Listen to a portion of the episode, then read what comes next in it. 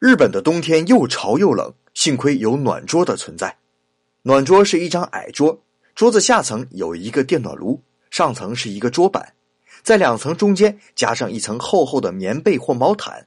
电炉一打开，毛毯里面立刻暖洋洋的，让人一坐进去就没法再出来了。